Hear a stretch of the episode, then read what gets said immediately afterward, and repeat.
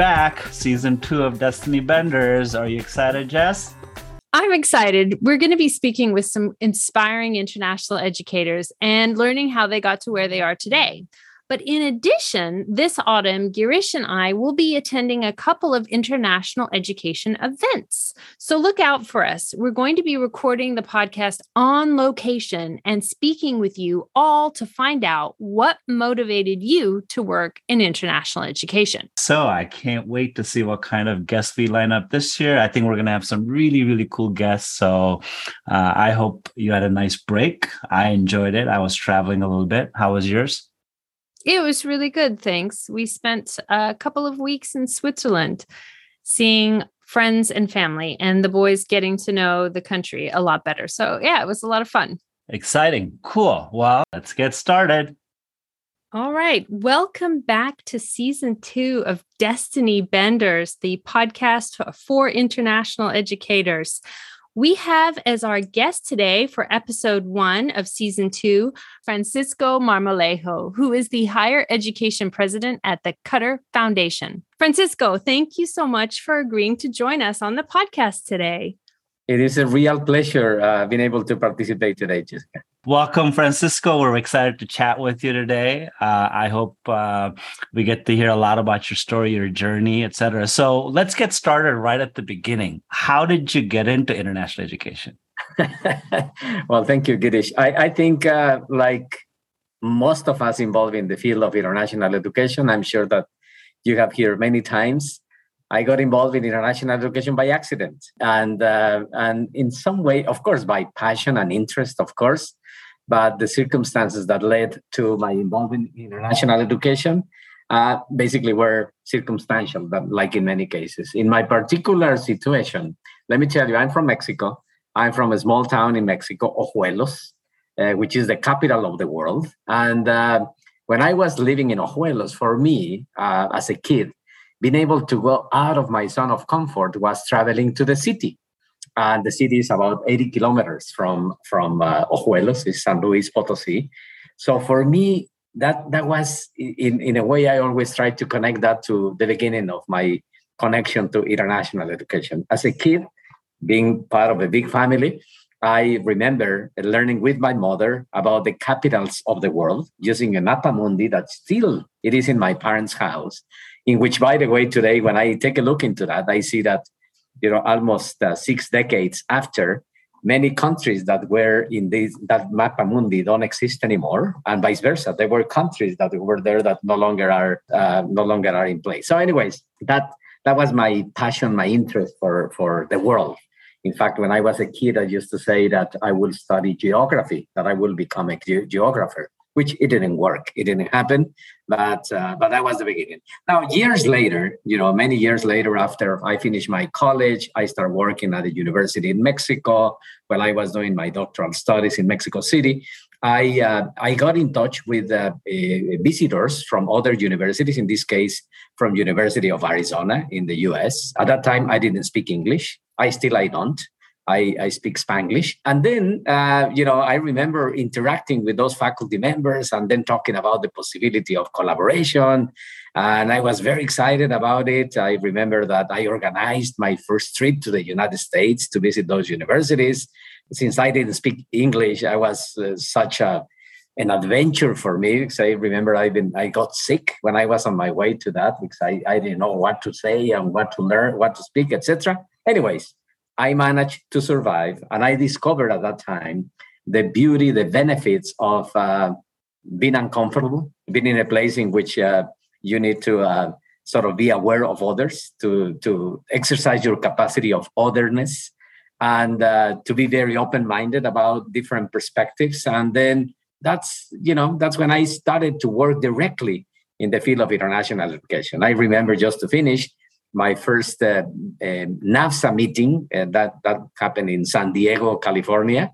I remember being there, probably barely able to understand a third of what it was being said, but with a lot of interest in making connections. And then uh, again, that was the beginning of my journey on international education. That since that time, it has not stopped. So wonderfully put. Uh, I mean, the whole idea of the beauty of being uncomfortable is such a cool concept to kind of wrap your head around. Before we get into it, I'm sorry, Jess, I want to kind of dig in a little bit, right? So you talked about growing up in a small town or a small city in Mexico and then your PhD program. Fill in the gap a little bit. You went to high school, then what did you do in college? What were you thinking you were going to be when you grew up, when you were in college, yeah. et cetera? Till you got to your PhD? Well, you know, I I, I think um, like many many um, individuals, you know, when I was a teenager, I didn't know what I was going to be. I again, if, if I go, I, I make a list of all the professions that I was going to choose. Again, I went from geographer to philosopher to engineer to a lawyer, and uh, and again, very confused because I was excited about too many things. I did, uh, um, uh, you know, back in those years in my town, there was only elementary school. So I was able to study in my town only my first six years of education. And then I remember a, um, a missionary who came to the town and he went there to talk about the fact that if you come with us, you study with us, then eventually you will be in Africa uh, as a missionary working in hospitals. And I was so excited. So I was able to convince my parents with a lot of sacrifice to send me to the seminary. So I went there to the seminary for two of my three years of secondary education in another city, Leon. And uh, and then after those two years, I was kicked out from the school. They said, you know, this guy is not material to be a priest. Uh, so get out of here. I finished my secondary school and then I moved to the city, San Luis Potosi, for my high school and my uh, university studies. And then after that, I did my master's degree at the University of uh, San Luis Potosí. That's when I met my wife, my my classmate. And uh, and then later, I decided to pursue my studies at the National University of Mexico, my doctoral studies. And that's when I moved to to, to the big city, to to the to the capital of the country. Then after that, you know, it's uh, once I was working at the University of the Americas. That's when I met the, the peers from the U.S. And then um, and then I later uh, moved to the United States, and then my journey continued. I have been very privileged to be, you know, working in different countries, living in different countries, visiting almost 100 countries now, and uh, learning about the higher education systems in many parts of the world. Amazing and very interesting and never boring uh, journey for me. I, I want to go back to what Girish actually said. I love that phrase the beauty and the benefits of being uncomfortable. The way you said that was fantastic because I feel that as well. And that's what keeps me in international education, having discovered that. Can you kind of um, expound a little bit that on that a little bit more and tell us the beauty and the benefits of being uncomfortable? And what situations have you been in where you've been uncomfortable experiencing the other and it's really kind of changed you in some way? Well, too many, I can tell you. Yes, uh, you know, I remember in, in, that first trip that I was telling you, I went to Mexico, uh, to the U.S. I remember that I went to a restaurant, not speaking well English. I remember that I was asking for a salt instead of soup. I remember um, uh, practicing a lot with a, a, a, friend in Mexico. Uh, he was a faculty member of the university, and they, I said, you know, I will go to the states. You need to tell me you know what to do. And then uh, my wife she's very good at languages. I remember that with my wife and also with my friend i was learning uh, you know memorizing i might say a very short speech about the university of the americas where i used to work. So i remember that i memorized that. And uh, i was at the meeting uh, then at the university of arizona with faculty members and other people there and of, they were speaking English. I was barely able to understand what they were talking about. And then suddenly, uh, one of them turns uh, back to me and then says, "Well, you know, Francisco, you can explain that." And I, I thought of myself, well, what do I explain? I have no clue what they are talking about. So the only thing that I was able to remember was my speech. So I started saying, well, yeah, the University of the Americas, blah, blah, blah, etc., etc. And then, you know, at the end of the day, re- at the end of the my speech, I remember that he looked at me, and you know, he said something like, uh, "Oh, uh, yeah, that's great, thank you." Uh, like, uh, and then after that, what did you ask me? And they said, "Well, you know, don't worry, uh, don't worry." What I asked you was not exactly that bad. What you already provided as information was a good information. Thank you very much. So, you know, this is just one example of the of the beauty of uh, feeling uncomfortable. Um, many more things. Uh, you know, I, the five years that I lived in India, working at the World Bank as, uh, as the lead higher education specialist for South Asia, I remember many times being with students in nowhere in India, whatever place in, in, in one of the very interesting um, multi Indias that exist and then interacting with students and then um, chatting with the students and then you know asking a, a, question about where do you think i come from? So students start telling you the most strange things you know. Uh, you know like i remember one time they told me you it looks like you come from japan or from australia. And then i used to tell them no i come from mexico. And i see the face of men by saying where is mexico? I have no idea where is mexico. So i used to be part of this level of comfort, you know, or, or being out of your zone of uh, uh, safety, I might say safety zone. I uh, I remember, you know, a good example of these analogies is that I usually consider being born in a country which is among, you know, it's among the 10 largest countries in the world in terms of population, Mexico. But when I was living in India, I used to refer myself as coming from a small country. And why? Well, because there are some states in India which the population is three times the population of Mexico. So I needed to be humble in recognizing again the beauty of the difference, the otherness, and the capacity to see yourself in the lenses of uh, or through the lenses of the other ones. So those those are just a few of the examples, but there are many that I can share. I'm laughing so hard right now. I'm, I'm still curious what the professor asked you to describe. Did you ever find out?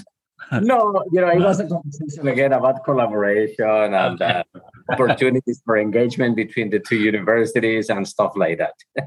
oh, interesting, interesting. But anyway, I want to talk a little bit about what you just kind of ended there about, you know, the otherness and then, you know, all of the the, the concepts that you're talking about that I'm assuming you incorporate that into your day to day work. So tell us a little bit more about your work. I mean, I know you're at Qatar Foundation now. So maybe tell us a little bit more about your role there, what you're trying to do, and how all of your 40 years of learning you're bringing into that role.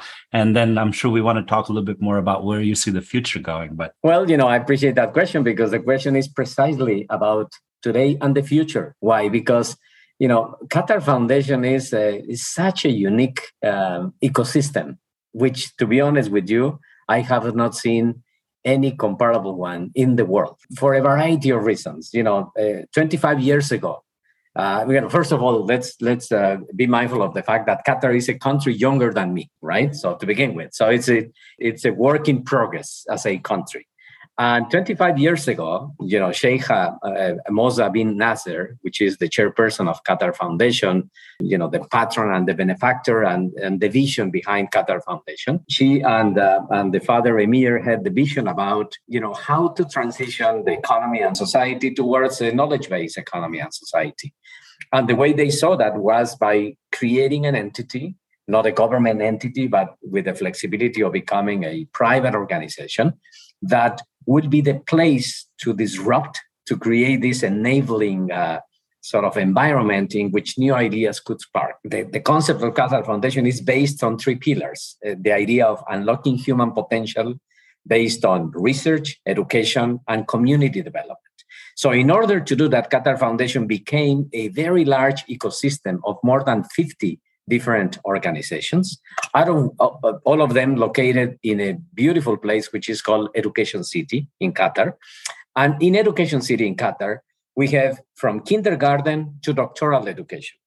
At the higher education level, there are eight universities at, as part of the uh, ecosystem of Education City. Six of them are American universities that had been in, in Qatar for, you know, some of them for more than 20 years. Very well known, recognized universities from the US, um, Virginia Commonwealth University, Texas A&M University, Georgetown University, Carnegie Mellon, Northwestern University, Cornell University, all of those institutions in conjunction with our own home ground university, which is uh, Hamad bin Khalifa University, and also the School of Higher Studies of uh, Paris, HEC, all of them within one ecosystem working together in, uh, in what we refer to as our multiversity approach, our multiversity ecosystem. So we have a very interesting situation here in which you have institutions that usually compete, in this case, for instance, in the United States, but here they are forced to collaborate in order to compete,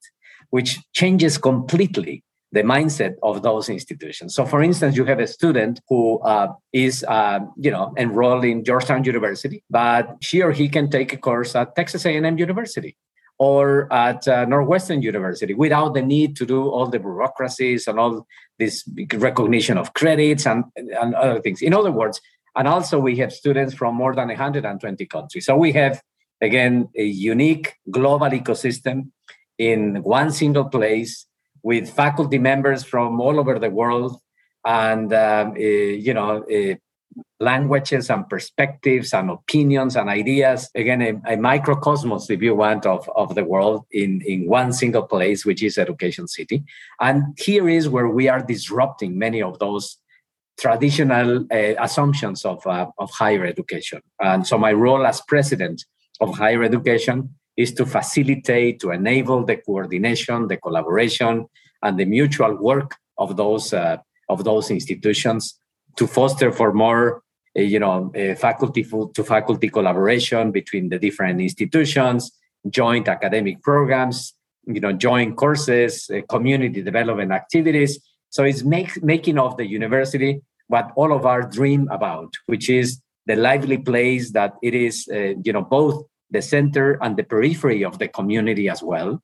And that is also a window to the world but at the same time, a, a true connection to the community. The idea of preparing uh, students, uh, you know, of today, graduates of tomorrow, as globally aware citizens, but locally committed um, individuals, it is something that we are working at, sort of uh, actively engage uh, in our higher education community here. So that's why, sorry for the long explanation, that's why we talk about what we do today in connection to what we believe is and should be the future of, uh, of higher education. So our students, um, you know, are subject to a variety of things. Uh, a, uh, we have a program, just to give an idea, about um, universal skills passport, which basically complements the preparation of the students uh, with the uh, you know in addition to the regular curriculum with many other acquisition of other skills that are going to be needed for the future. You know a number of things that are precisely aimed at creating an environment in which students have a personalized relevant attractive and um, high quality education.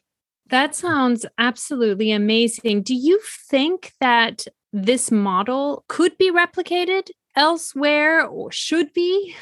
Is it even possible? you know, is it somewhere like Qatar where this is possible, but you couldn't actually do that in another location or fewer uh, places?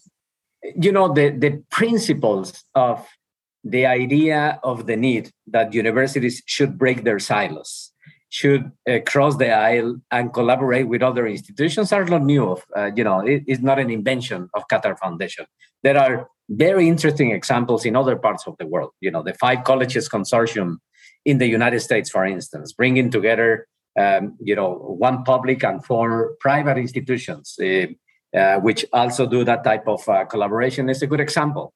The Claremont uh, Consortium in California, even the, the consortium of universities in Washington D.C. Uh, it's an it's a, it's another example. And you go outside of the United States, you find that also in other countries as well. Even you can see now something similar happen in the case of France, as you know, in Paris, where they a number of different institutions are coming together in order to create those type of uh, disruptions and then to create new things based on that. So the principle of the idea of clustering either physically or organically or virtually institutions it is something that in my opinion is fundamental if we are thinking about way to address the needs uh, of, of the future. You know i can tell you that i truly believe that with the traditional model of higher education that we have had for years we won't be able to cope with the needs of the future in our societies. Uh, it is just impossible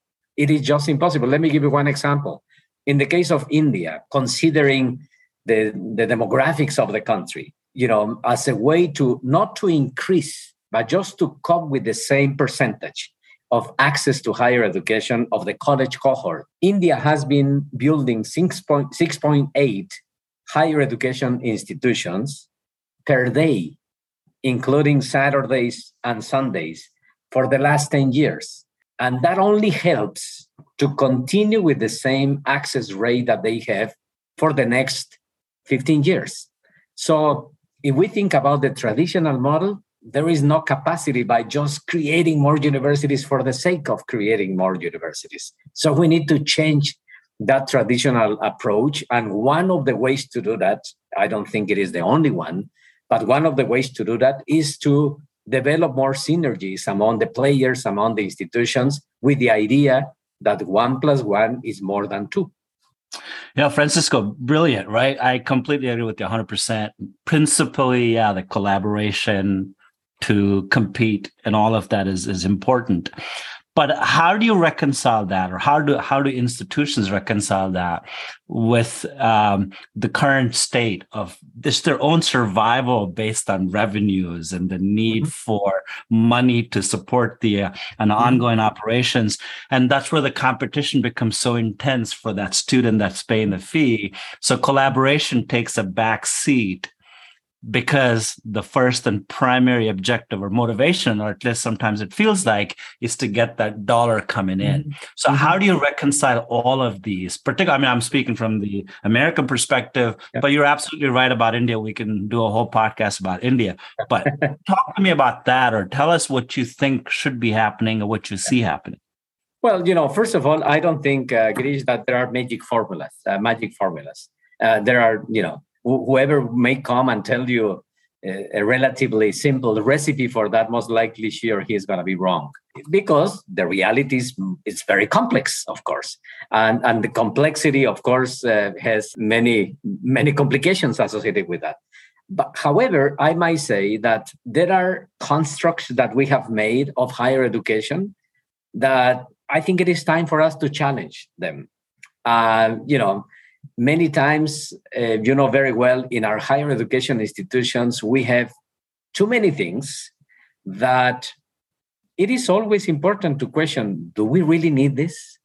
Do we really are enriching the educational experience, which is at the end of the day the main goal of our higher education institutions? Or those are some aggregations into, into, into that beautiful building, which is the university, which are not adding too much value. And of course, that is not an easy conversation because everybody has some vested interest on things and but somebody has to have the courage to have those type of conversations. That's the first thing. The second thing which is referred to the to the one plus one equals more than two. Of course we are so busy in our uh, in, in our survival race if you want that we don't realize that at the same time we are cannibalizing each other. And by doing that, we are missing the point about the opportunities that may emerge if we go beyond the conventional in many ways. And certainly, that is another thing that, of course, somebody has to push the envelope and say, you know, we need to address these problems as the only way to really sort of recognize that we have a problem but also that we have a solution. And the third point that, in my opinion, is fundamental, we see that in our microcosmos, which is Education City at Qatar Foundation. But there is a very clear role of incentives, and uh, that needs to be on the right time, in the right place, and for the right purpose. So if you put together the right incentives on the timely matter, people and institutions react to them or follow them or go advance to them. But if you have the incentives on the wrong place, of course, again, human behavior is replicated into institutional behavior. Let me give you one example. When we talk about a productivity and relevance of the work of our faculty members, where do we put the incentives traditionally? Well, we put the incentives in the traditional way to measure our productivity, which is a paper, an article, and that um, you and I know, and everybody knows that uh, most of the papers nobody reads them, and only ourselves. But if you have a faculty member who wants to do public service, community work, international engagement, service learning at the international level, usually are incentives for that. Unfortunately, not. In fact, many of the work of our faculty members in doing that has to be done you know by sacrificing the time that they have to dedicate to work towards the paper towards the tenure towards the you know all the kind of incentives that traditionally are in place in our higher education institutions. So you know it's it's it's part of the problem. We need to recognize we have a problem but also we need to recognize we have the solution. And in my opinion the solution is you know, among other things, collaboration. And I think it is very important to clarify that there is a big difference between cooperation and collaboration. Because cooperation means I'm operating on the things that I'm doing, you are operating in the things you are doing, and we just kind of connect.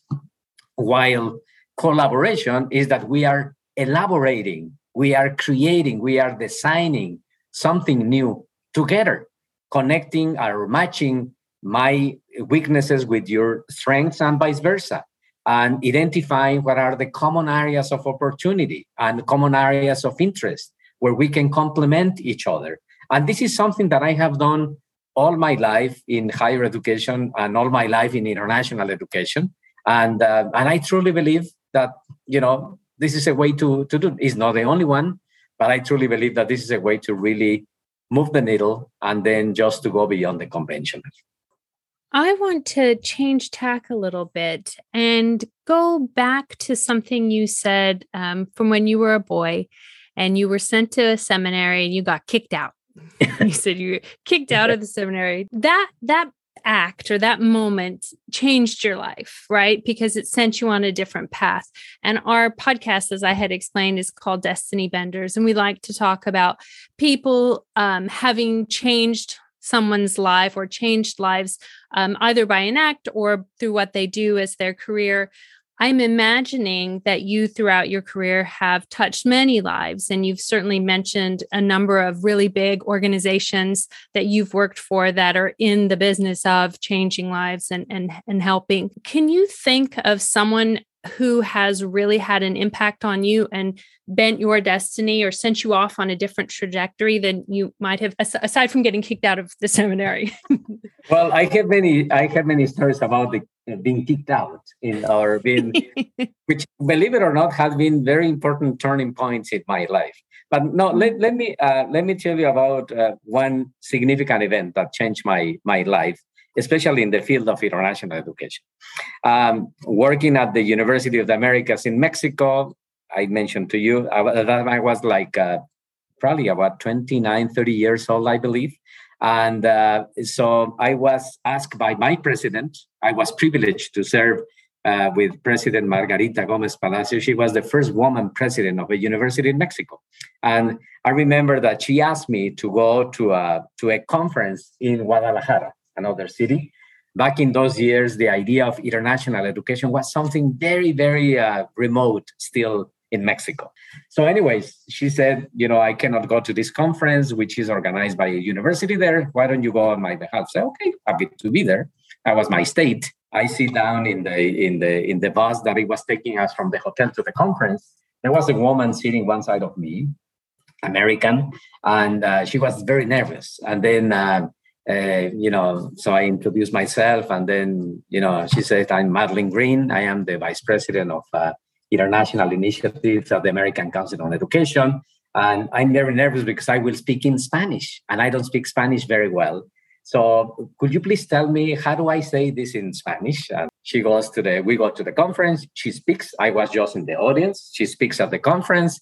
Uh, she does very well with her Spanish speaking uh, speech uh, which made also very happy Mexicans because we're hearing somebody from the US speaking Spanish, not English. And then uh, after her presentation, I should confess to you that the other sessions were relatively boring.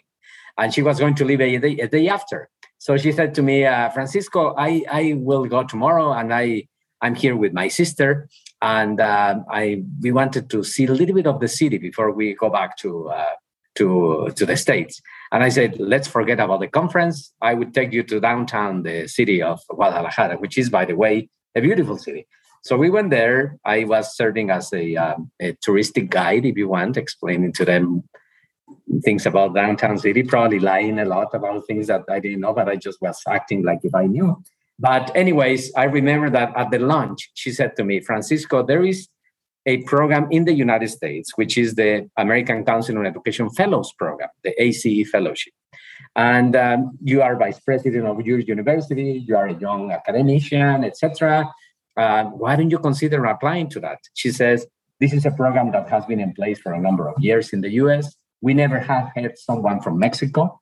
Why don't you apply? You know, it's I cannot guarantee you anything because it is a very peer strict review process, but it looks like it might be interesting. So, anyways, to make the story short, I applied to the program and then I went through the process. I remember the interviews, etc., etc.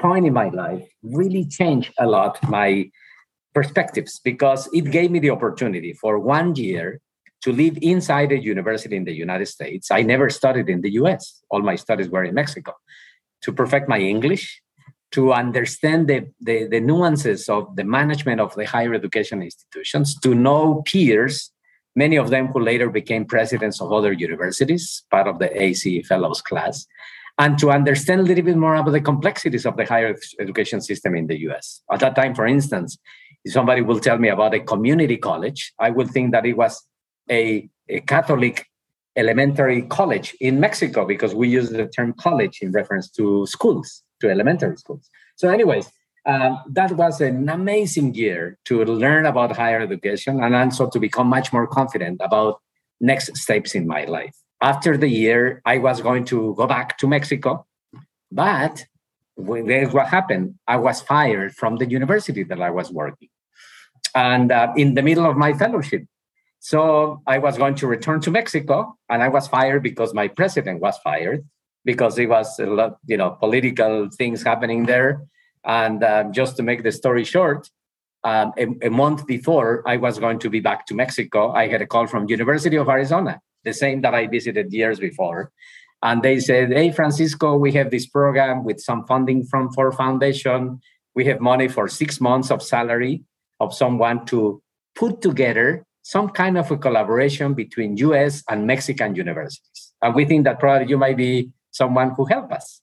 Guess what? We moved from Massachusetts to Arizona, and that six months project on US Mexico higher education collaboration became the Consortium for North American Higher Education Collaboration, which I ran for um, 15 years. Um, so it became a long term adventure for my family for myself and for my involvement in international education. So, like that, I can tell you many more. There is no time, but the older um, um, we become, the more of those things are accumulated in our experience. What an amazing absolutely. story that is. Yeah, absolutely. Just in that same vein, I know Jessica alluded to it. Can you think of maybe one example of somebody who you've had the pleasure of working with or guiding in all of your years that you know that you being a part of their life completely changed their life, their trajectory? Oh my God. Uh, I think it will be difficult to remember someone at this point in particular. I know about many colleagues who, with which I have had the privilege of interacting with or mentoring them or just giving them advice or suggestions or ideas that uh, you know now are on the on the work of either international education or other activities. Uh, it would be difficult to to uh, to make a point about uh, someone in particular, but you know what is interesting is that many times you do something that apparently has no importance but for others may have uh, you know this is i'm sure that uh, you know Madeleine Green uh, became a very good friend uh, after those years and we joke about that time in which we connected serendipity um, a coincidence yeah. Uh, in, in the transportation to the conference i remember recently i was um, in Mexico uh, in an event in which kindly the University of Colima awarded me a, a recognition, not because what I have done, but because I'm older.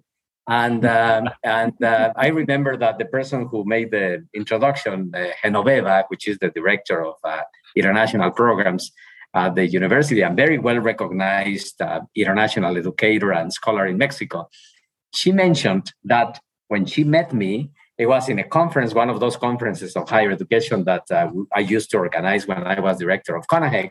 And then she mentioned that she approached me at that conference and that she said, Francisco, I'm new on this field of international education. I just was appointed, uh, you know, head of international programs, and I really would like for you if you can help me and give me some ideas. And of course, I didn't remember until she was talking about, and she says, you know, that Francisco gave me some ideas that eventually served uh, for me to to you know to inform my work. And uh, so it, again, she was very grateful making that connection. But I'm sure that whatever I said to her was kind of a normal thing. But for her at that time, in the special circumstance in which she was working on, it became much more meaningful than what I could imagine. So, like that, I think that happens many times. You know, I'm very grateful that uh, that uh, I have had the privilege of interacting with a lot of people in you know all over the world in the field of education, with which immediately we find this connection and this opportunity to learn from each other and to enrich each other uh, by by just chatting or exchanging perspectives. Your comment is very apt because we have mentioned it on a number of times with other guests on the podcast where you can't think of a single person because everything we do in every day touches somebody in some way. So we always I personally feel like we always have to be mindful of any interaction we have at any point because we are touching another person that can have long reaching impact that we is, have no way of knowing anything about. It is correct. It is absolutely correct. You know, I keep in touch, for instance, with uh, some of my students when I was a faculty member at the University of San Luis Potosí, 1981, 82, which means, can imagine, some of them are already retiring.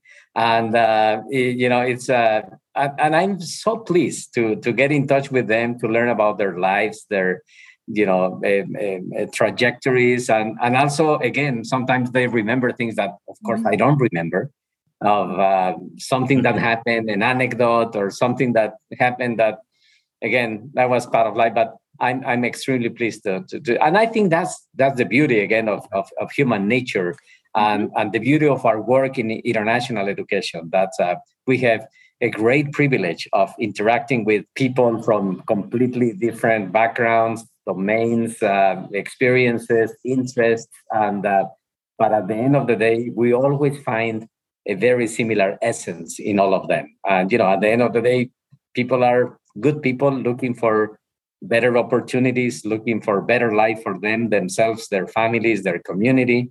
And that's where we find affinities all over the place. Absolutely, 100%. We, we could talk for hours, but I know uh, we asked you for an hour of your time. So, as we always do, Francisco, we try to wrap up our podcast recordings with some more lighter note conversations. So, we ask uh, quick fire questions, as we call it. Uh, my first one is I'm really curious. What did you do at the seminary that kicked you, that got you kicked out? like maybe, I'm sure there's several, but maybe you can tell us like one thing that you did. There are, there were too many that probably don't deserve a good uh, podcast uh, transmission. But no, you know what? I uh, probably I was challenging some of the things that I that I was learning and some of the things that were happening there that I didn't feel that they were okay in terms of uh, sort of having a wider exposure to the world. Uh, it's uh, I kind of joke saying that I was kicked out. I, hmm. you know, I, I remember that I was like I didn't want to continue there. So I remember that my my father when we went there to pick me up.